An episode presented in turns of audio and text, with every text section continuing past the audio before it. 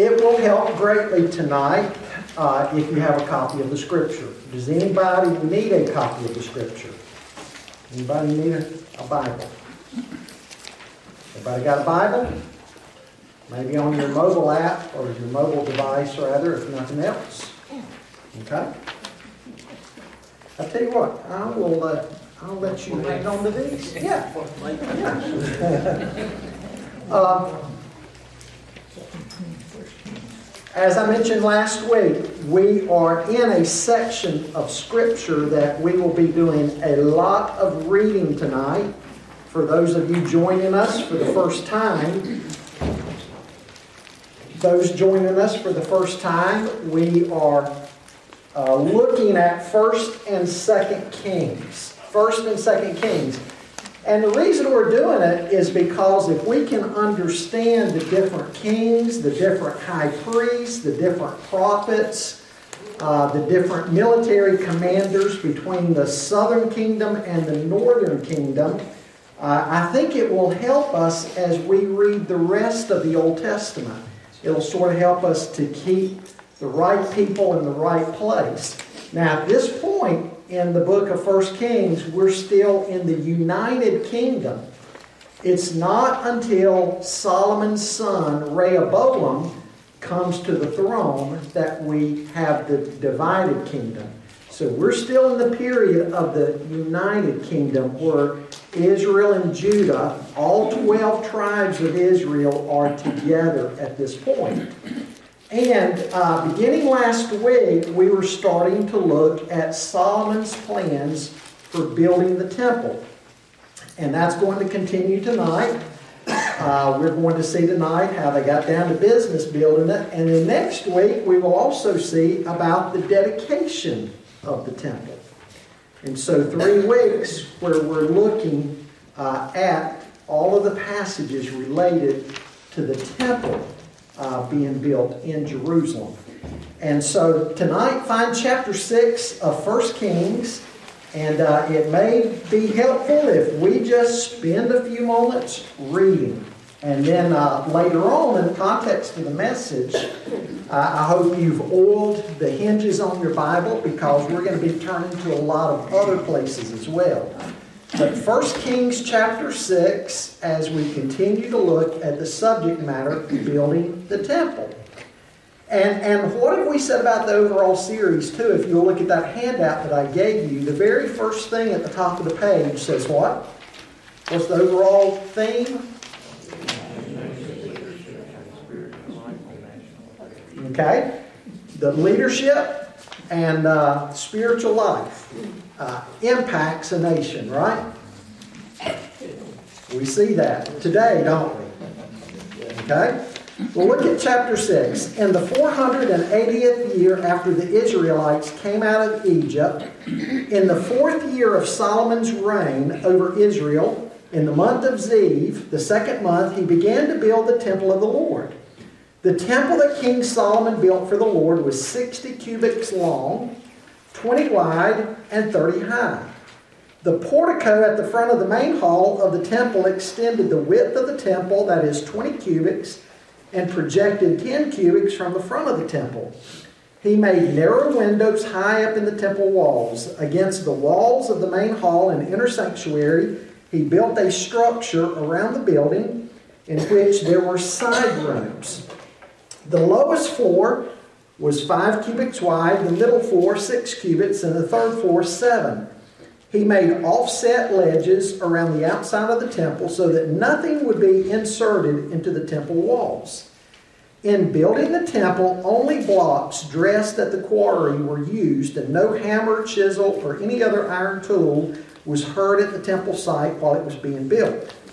The entrance to the lowest floor was on the south side of the temple. A stairway led up to the middle level and from there to the third. So he built the temple and completed it, roofing it with beams and cedar planks.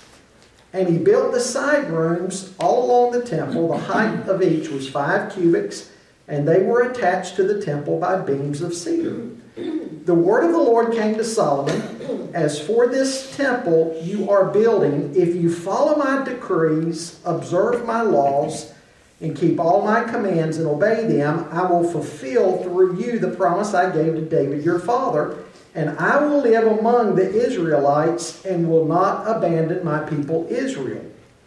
So Solomon built the temple and completed it. He lined its interior walls with cedar boards, paneling them from the floor of the temple to the ceiling, and covered the floor of the temple with planks of juniper.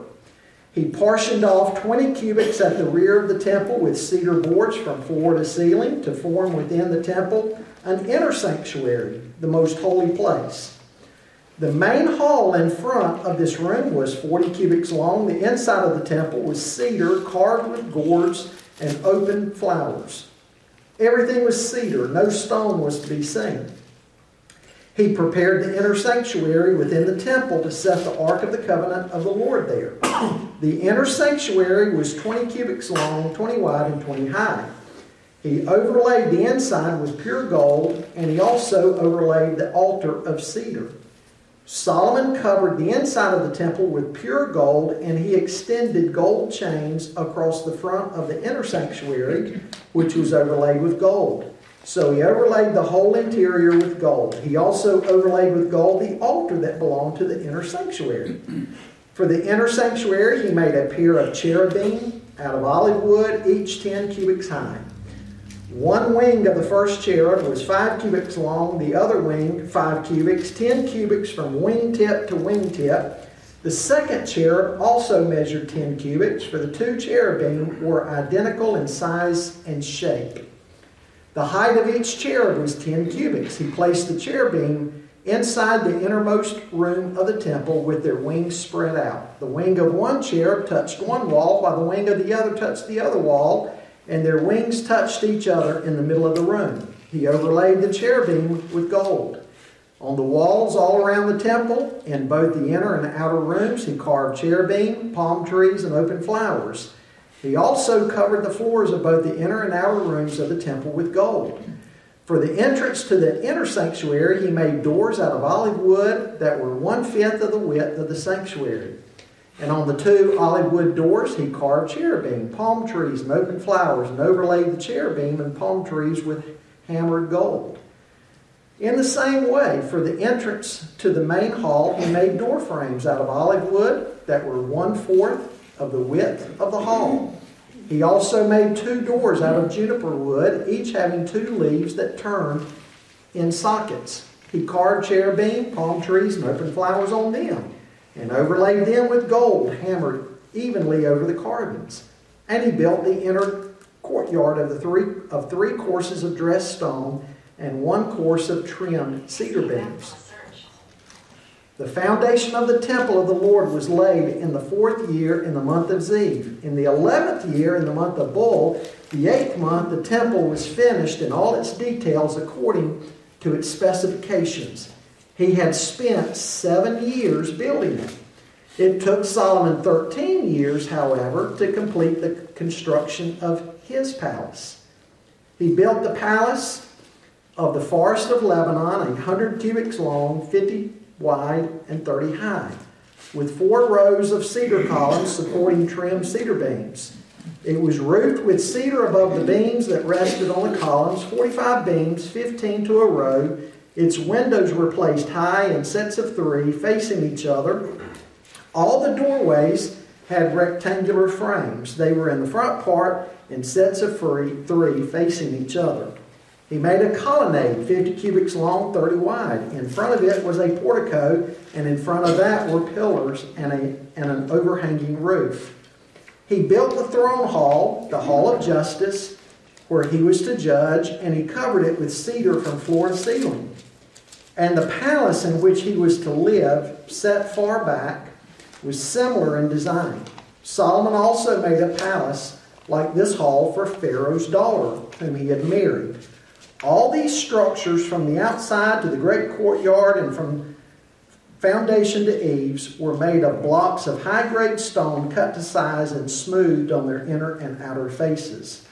The foundations were laid with large stones of good quality, some measuring 10 cubits and some 8. Above were high grade stones cut to size and cedar beams. The great courtyard was surrounded by a wall of three courses of dressed stone and one course of trimmed cedar beams, as was the inner courtyard of the temple of the Lord with its portico. Uh, chapter 7 then switches back to the temple and everything. He starts talking about some of the items in the temple itself, and we'll come to that a little bit later. Now, I asked you last week uh, if you knew what your calling and your purpose was.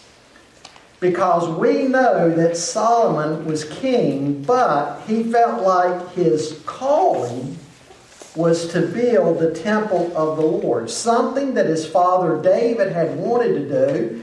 And, and uh, the Lord had given the plans to David about how it was to be built. But the Lord also said to David, You'll not be the one to build my temple, for you are a man of blood. It will be your son who will build my temple. And so the job is Solomon's. And this is the main thing that characterizes his reign. And as I pointed out to you before, too, this is during the golden age of Israel, where Israel reached some of her zenith in terms of what was accomplished and her boundaries and so forth. Uh, just like Solomon, you and I have a calling, you and I have a purpose. And again, his was to build the temple to make sure it finally was accomplished. First of all, with me tonight, if you'll follow along on your study guide, I want you to simply see the initial phase of the work.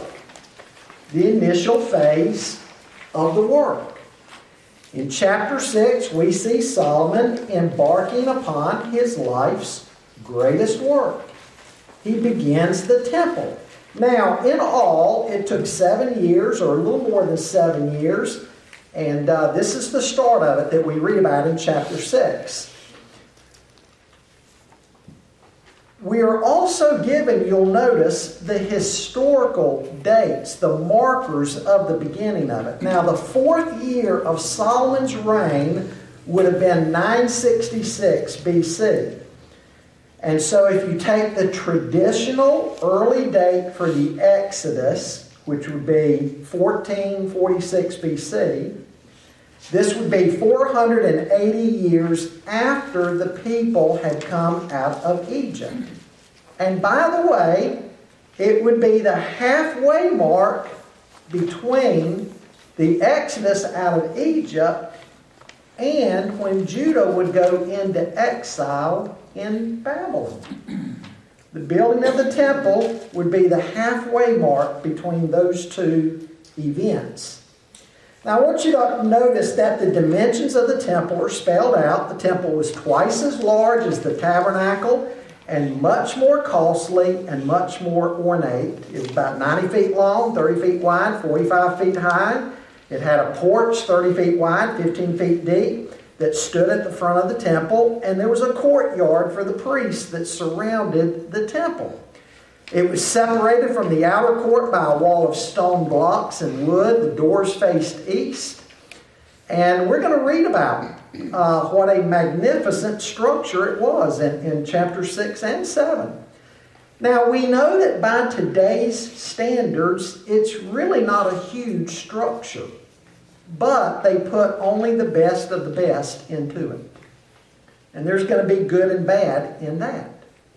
Now, it seems from the text that though God would emphasize to, uh, this to them, a te- that a temple could not contain him, yet he seems pleased by the undertaking of this project.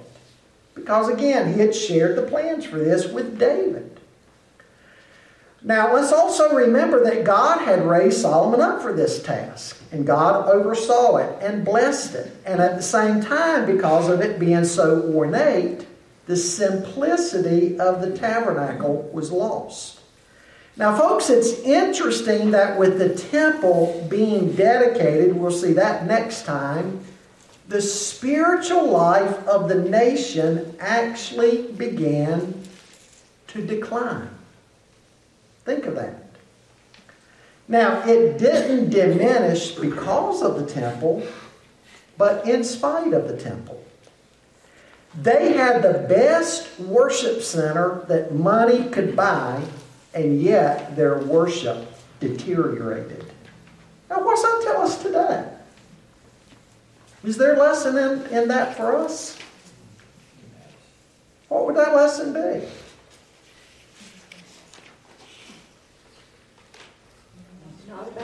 It's not about the building.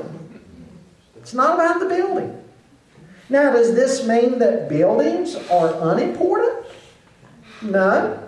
Because without a building, a group of people in all likelihood would not meet together and jail together as a family, an extended family. An assembly of people needs a place to go and, and worship. And it needs to be big enough, nice enough to accommodate the ministries of the church. But again, the bricks and the mortar are not the church. And so we've always got to maintain that balance, and it's an interesting balance. You know, Dr. Mark Corts was for many years, for decades, probably the leading pastor in the state of North Carolina. When I say leading pastor, I mean he was the statesman that other pastors looked to for direction. He pastored Calvary Baptist Church in Winston-Salem. He's passed away now. And I remember him telling us on one occasion when Calvary was exploding in growth and they were in this major building campaign, uh, a bunch of people came to him and said, You know what? We need to forget about building buildings. Just take all the money that we would put into building buildings, give 100% of, of it away to missions. And he says, You know, that sounds good. Sounds idealistic on the surface. But he told him, He said, um, if we build a strong base of operations here through the decades, if we keep our focus on what our focus ought to be on, and we and, and we build a strong enough base here, through the decades, we will end up giving far more to, to missions and we will send out far more missionaries than if we just closed everything down here, took all the money we were going to spend and gave to missions. He said, You've got to have the long term vision, not short term. And he said through the years, he was reminded of this conversation he'd had with, with this group in his church and how his words had borne out to be true. That through the years, Calvary Church was one of the main mission sending churches, not only in North Carolina, but across the whole entire nation. So there's a lesson in that, you know a, a, church has to look after its needs, have a place for the people to go, and I believe God's honored in that process. But again, the building itself is not to be the focus. The building, the location, is just a tool for ministry. Folks, don't ever confuse the building with the mission. Okay? Now, notice that God did not condemn or criticize the complexity of the building, but He reminded them in the text later what the focus was to be, and we're going to see this. Now, the temple, while twice as large as the tabernacle, was also surrounded on three sides by a three story building. And this was the place where the priests lived during their course of service. So again, God didn't forbid the grandeur of the place. But he was going to remind them the grandeur of the place would not, in and of itself, bring the people one inch closer to God. The temple was meant to be a place of the ministry of the word and a place of sacrifice. And it became too sophisticated in many ways. And they ended up losing the focus of what they were supposed to be about. And they started trusting in the temple itself instead of in the God of the temple. I want you to go home tonight and read Jeremiah 7 and Jeremiah 26. Both of those chapters record the same thing Chapter 26 is going to tell more of the response to Jeremiah's sermon. But in Jeremiah chapter 7, what you're going to see is Jeremiah's temple sermon. God told Jeremiah to go and stand at the gate of the temple and proclaim God's word against them. And that word that he was going to proclaim against them is that they were trusting in the temple. They were saying, The temple of the Lord, the temple of the Lord, the temple of the Lord.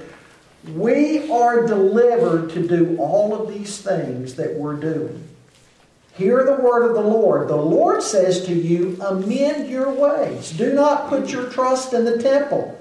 If you put your trust in the temple, Jeremiah went on to say, go down to Shiloh to see what I did there at Shiloh.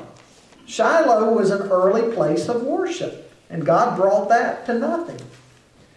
And so, what was God saying to the people through Jeremiah? You're trusting in the temple. You think it's all about the building, the mortar, the location. And you're saying we're delivered to do all these things. He said, You're treating my temple as a den of robbers. A den of robbers is a hideout that robbers flee to. They do a job and then they flee to the den of robbers to count all their loot and to plan their next robbery. He said, That's how you're, you're living in wickedness. Then you're coming to my house thinking you're delivered to do everything you're doing in your life and then planning how you're going to go out from the temple and continue a life of sin. And, and God called instead for repentance. But what, what am I saying? They were they, they got to a point they were trusting in the bricks and mortar itself instead of living for the glory of the God of the temple. And folks, all of this continues to be a lesson to us today. Build churches, yes. Build them even with excellence. Nothing wrong with that. But maintain the simplicity of ministry, maintain the focus. Now, as the temple focused on sacrifice, who do we focus on? We focus on Jesus, Christ crucified. He's the final, complete, perfect sacrifice that rendered all other sacrifices for sin unnecessary. Folks, we must never lose touch with how we approach God. They approached God through their sacrifices of sheep and bulls and so forth. We approach God through the shed blood of Jesus Christ. That's how we approach God. Uh, we're not even as a church to simply become a, a social center. It's fine to do social ministries that touch people's lives. That can be the fruit of ministry, but our, our focus is to be on the cross and on the empty tomb. Our focus is to be on Christ. And we need to always keep that in mind. If we ever lose sight of Jesus and what He's done for our salvation, then we've lost sight of what we are to be about. You know, I also think of a study we did years and years ago in First uh, Timothy. And you remember in First Timothy chapter 3, what Paul said to Timothy there. In First Timothy chapter 3, and beginning in verse 14, he said, Although I hope to come to you soon, I'm writing you these in instructions so that if I am delayed, you will know how people ought to conduct themselves in God's household, which is the church of the living God, the pillar and foundation of the truth. We're to be a place where we preach the truth of God, God's Word. And the centerpiece of God's revelation is Jesus. He's the one that the Scripture is about.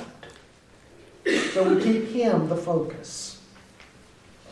Well, the second thing I want you to see is the focus and priority of the work, beginning in uh, chapter 6, verse 11 through 13, the focus and priority of the work.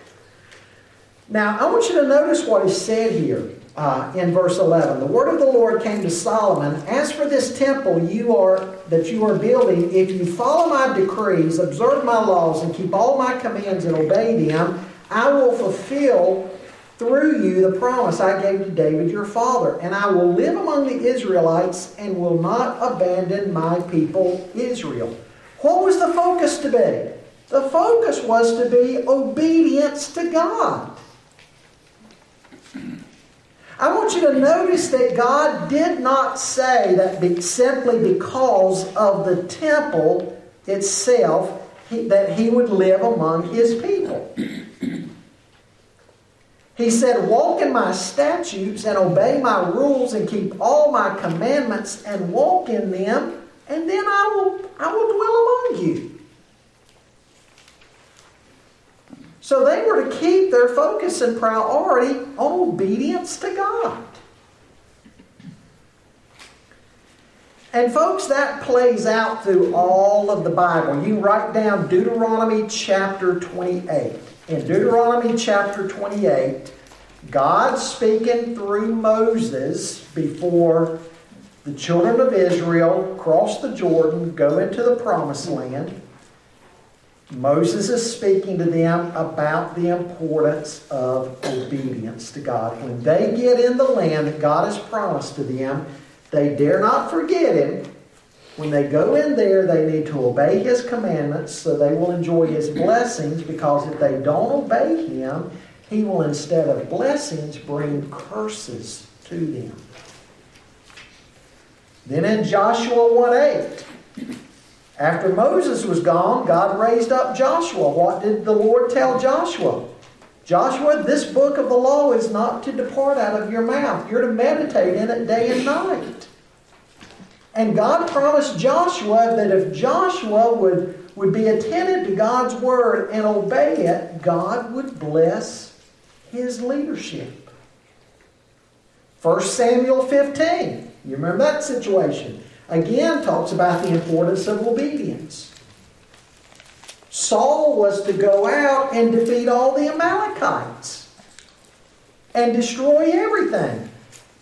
But his troops saved the best of the livestock. Samuel shows up on the scene, and Saul says, I've obeyed the Lord my God fully. And Samuel said, Then what is this bleating of sheep that I hear in my ears?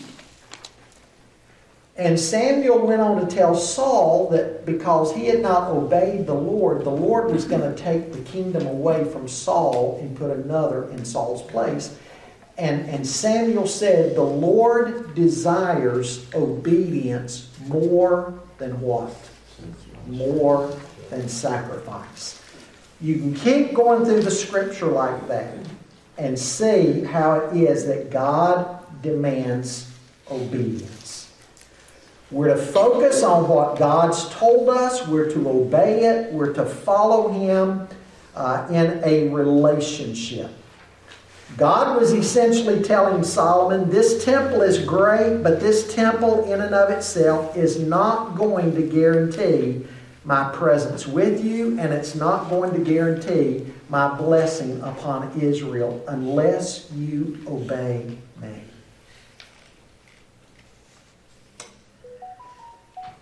Folks, we make the mistake sometimes of thinking that we can do great things for God when God, first and foremost, wants what?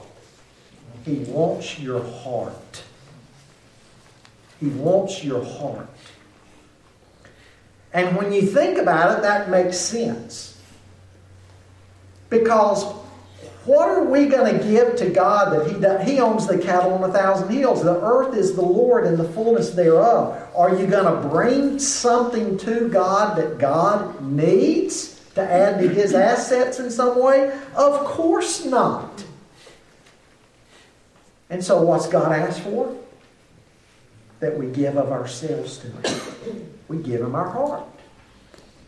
Again, nice to have a place to go to. But doesn't mean anything in and of itself. Does he have your heart? Do you follow him? Do you obey him? Well, the third thing I want you to see the costliness and detail of the work. The costliness and detail of the work.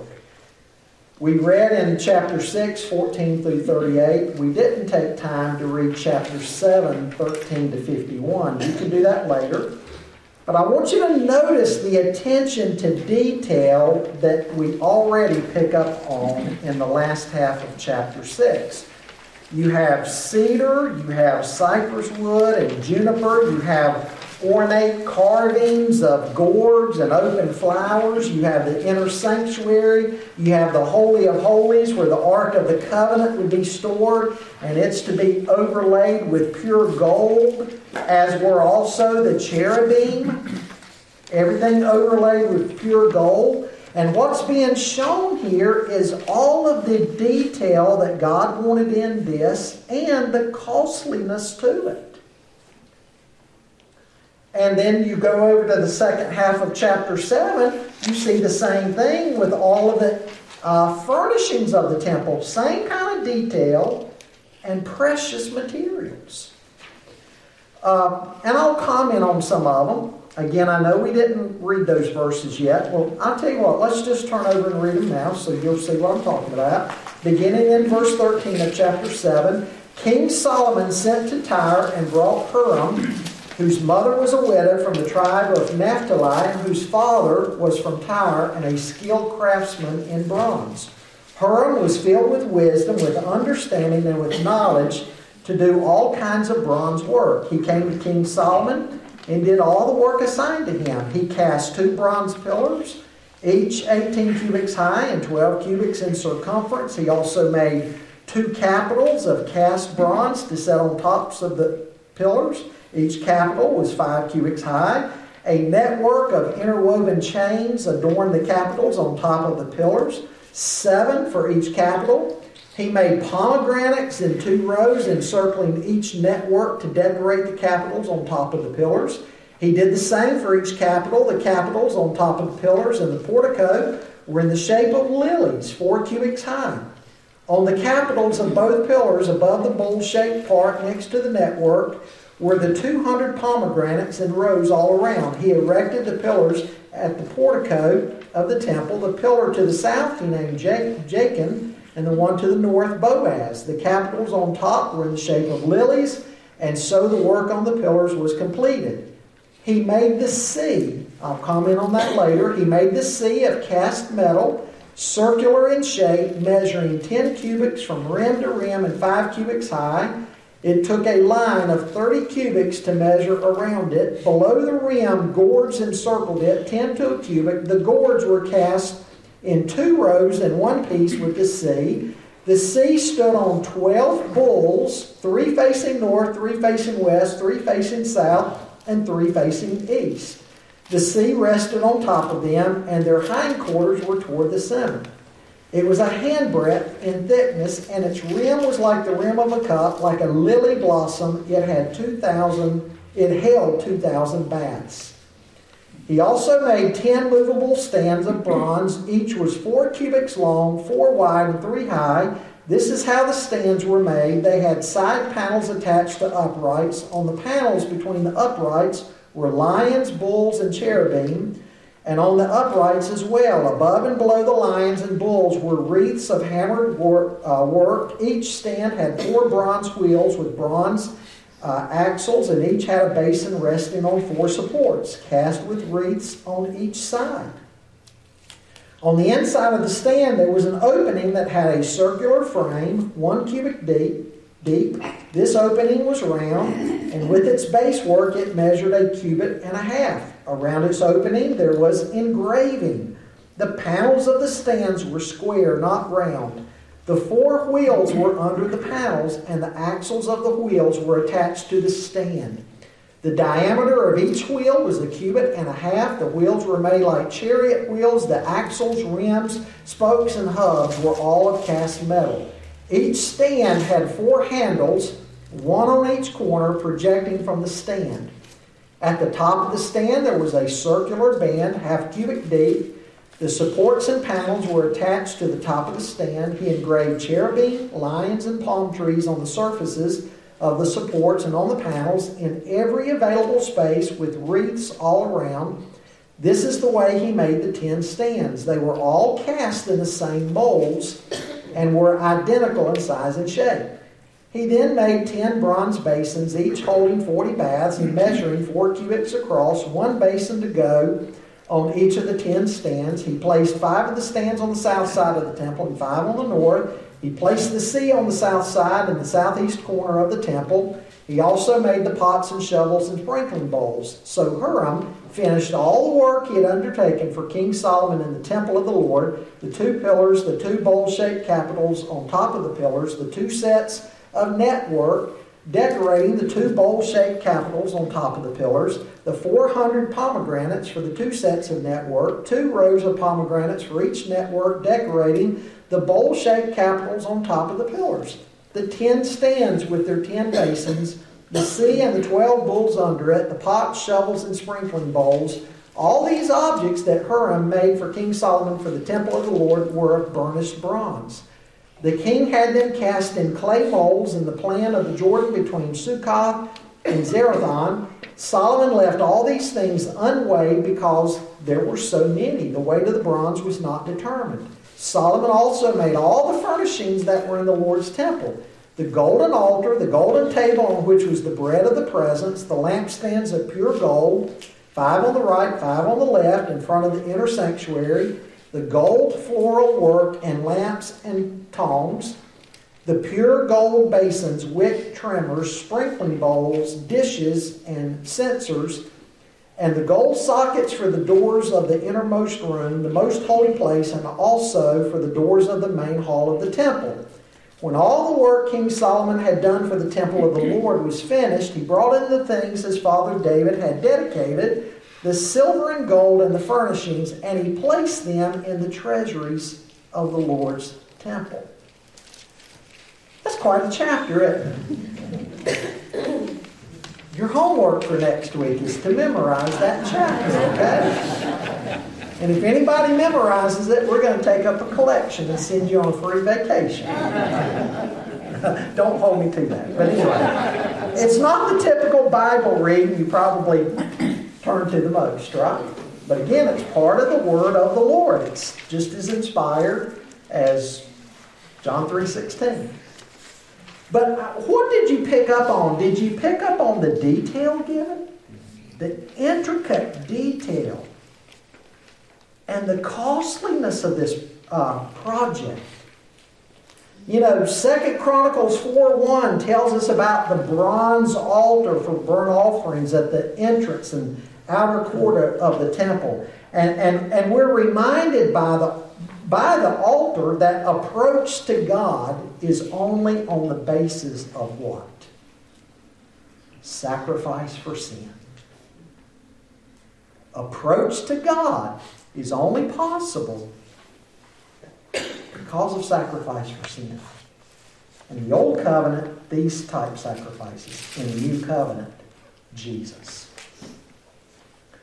We don't approach God on our own merits. I don't care how good you might think that you are. I don't care how many good works you think you've done or how many laws you've kept. You know, I don't smoke and I don't drink and I don't chew and I don't go with girls who do. You know, that type of thing. I don't care how much you do that. You can't approach God on that basis. We see in verses 23 to 26 the basin. This was a basin of water, the sea, holding 11,500 gallons of water, supported by statutes of 12 oxen, possibly signifying one for each of the 12 tribes of Israel. Now, two things are probably symbolized by this huge basin of water. First, the size of the basin may signify how God created the earth out of water and He, he brought order. Uh, this large containment of water would point to God's creative power and God being sovereign over all creation. And secondly, it would signify the need of cleansing.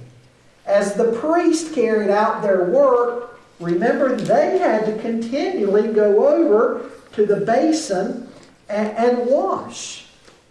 And then you come to the New Testament and it talks about the washing of water by the Word.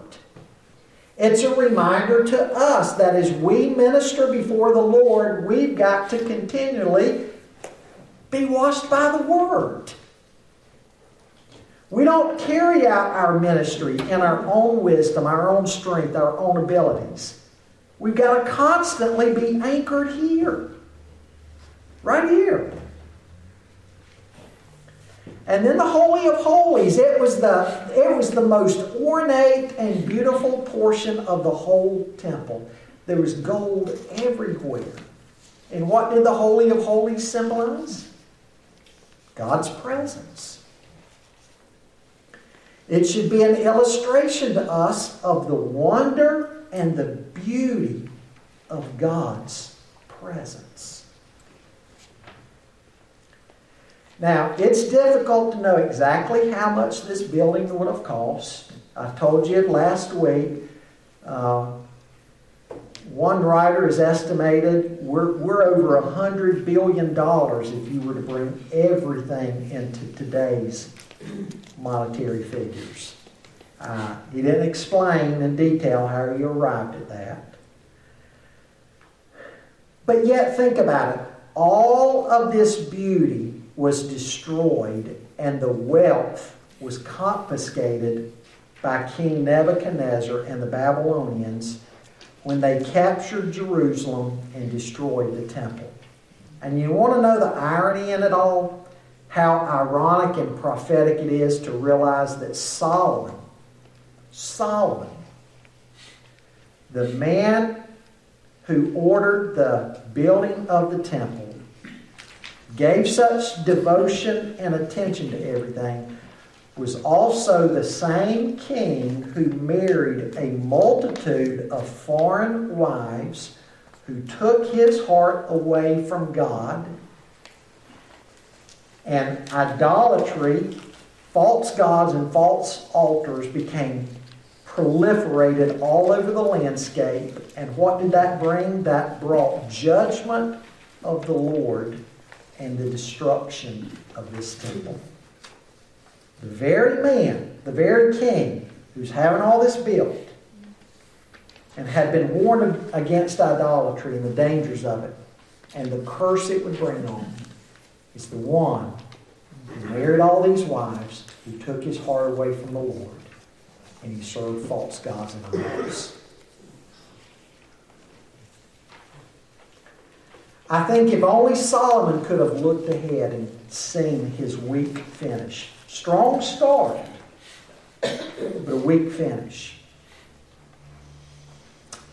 Now, some commentators go back to the very beginning of chapter 7. Look back to the first 12 verses of chapter 7. And they point out that here we already are beginning to see hints of a problem. And what's the hint of a problem that we see here? You what? I he built an even bigger palace. His own house. About twice as big and took about twice as long. So a divided heart. And this may be why comments of his palace are stuck right in the middle. Chapter 6 is the construction of the temple. The second half of chapter 7 about the detail of the furnishings of the temple tucked away right in between the two end caps is instruct or, or verses about his own palace probably indicating this very thing. That right in the middle of all that, you know, he's doing this, but here's his palace, here's how big it was, and how much it cost. And so we're, we're being given a little hint at Solomon's divided heart and his misplaced priorities. It's like a little warning, warning signal right here. Notice the apartment that was built for the queen from Egypt. Yes, They had out of captivity from. yes, yes. And she's the only one that a special section was built for her, probably indicating in the alliance with Egypt. The Egyptian kings, as pointed out last week, didn't normally give their daughters away to foreigners in marriage. Probably indicating she was his first and main wife. She has her own special area. She was the more pro- most prominent of all of his wives. Right. Yeah. Yeah. Well, let me give you some lessons I, I have on your study guide there. God's work should flow from a devoted heart. God's work should flow from a devoted heart. No doubt about it, as Solomon begins this work, it was a passion of his. It was a passion. He wasn't just going through the motions, he wasn't simply carrying out a duty or a job. He cared, and that's apparent through the expense, the time, the attention that he gave to the building of the temple. And so we dare not just, you know, go through the motions. What we do for the Lord, we need to do out of a committed, passionate heart. The second lesson, God deserves our best. But a third lesson, while God deserves our best, we should never be led to believe that God will bless us simply because we give Him sacrificial gifts or service. We've got to prioritize obedience. And then lastly, we see the human heart must be guarded. It's easy to drift to our own projects and end up putting more into those than we put into God's work. So, just some takeaways for you there. Okay, as I wrap up, did, did anything in particular stand out to you? Mm-hmm. Looks like he, uh, after he finished up his first house, started another house in the forest. And verse two, Right. Uh, no, I think that's just indicating a description of his place. to to the same house, Mm-hmm. Yes, the description of the palace. I know you said you, he, you thought he should have looked forward, but I'm thinking too, perhaps he should have looked back also to when his first beginning his walk with the Lord and the Lord spoke with him. And, I mean, what, how many people get that opportunity? Oh, no. You know, it's, Yep. it's just unbelievable that you could experience what he experienced and still go the way that he went. I, I Exactly. can't grasp it. You know, despite Solomon's failings, though, we, we see in him, uh, to Rick's point, what we so oftentimes see in the Bible. We think back to these saints in the Bible, and we might think, you know, they were perfect. Boy, they were men and women with feet of clay. And when and where God used them, He used them in spite of themselves. And that gives us hope, doesn't it? He uses us in spite of us, in spite of our shortcomings.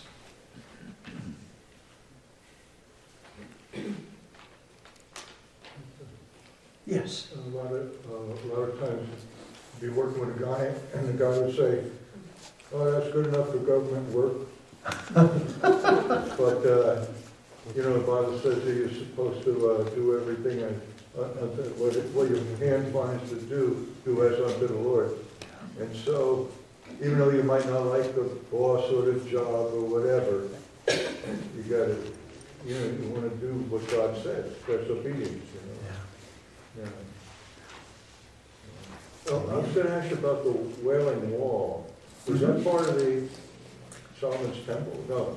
Well, that is, that is, well, part of Herod's temple. Remember, in the exile, Nebuchadnezzar came in and destroyed the temples. Oh, Then after they came back from exile under Ezra and Nehemiah and so forth, they built the second temple. Oh, it's not this one. yeah. Mm-mm. And then you come down to 37 BC and on through the birth of Christ um, for about 39, 40 years, maybe 37 years. Anyway, Herod, um, the Herod that was in charge when Jesus was born and was seeking to take his life, he went through a lavish expansion of the temple, the second temple to kind of try to appease the Jews and look better in their sight.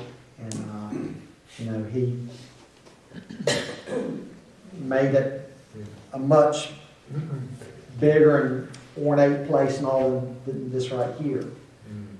And then, of course, in 70 AD, when the Romans came in and destroyed Jerusalem and the temple, the Wailing Wall is part of the wall that's still left. Yeah. And it's amazing to go underground when you're uh, going underground along, along that area.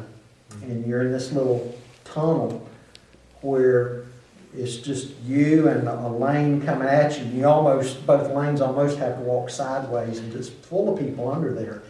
But the single blocks, the single stones in that wall.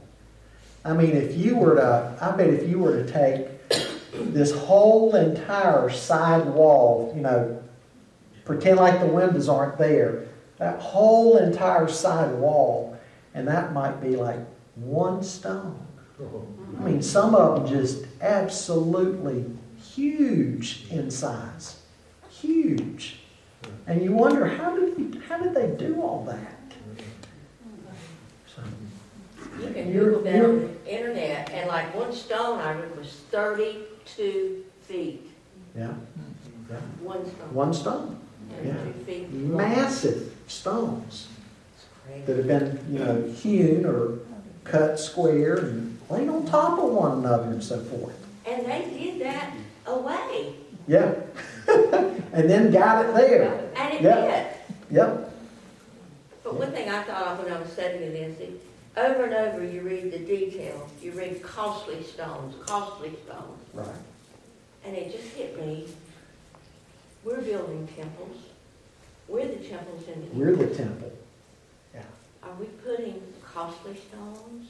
Yeah. Or just giving God the leftovers? Yep. And are we paving ourselves with gold or with wood, hay, and stubble? You Yep. know? Yep. Kind of hit me when I was Yep. reading this.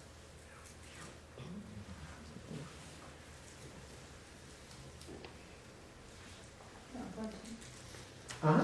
Why was the temple made so large or huge? What was your, Well, actually, again, by today's standards, it's not that big of a building. Most of our churches today would be much bigger buildings. Bigger than, bigger than the tabernacle, the, you know, the tent of meeting that they carried around in the wilderness with them. But, you know, a building 90 feet long and what, 30, 30 feet wide, 45 feet tall, not that big of a building by today's standards, actually. But the, the temple was just sacrifices? The what? For sacrifices, right? The temple was built for sacrifices and for worship? Well, you had your outer courts, and then in, right before you went inside, you know, there was, there was the altar where the sacrifices were and the basin, and then an area the priest could go into, and then the Holy of Holies that only the, uh, the the high priest could go into once a year. But they would go there, they would sing psalms as they were going to the temple and getting there and offering their sacrifice. So it, there was worship and praise and prayer and sacrifice. it was kind of a representation of what Moses built in the desert. Yes. Just more permanent, whereas that was a, a tent.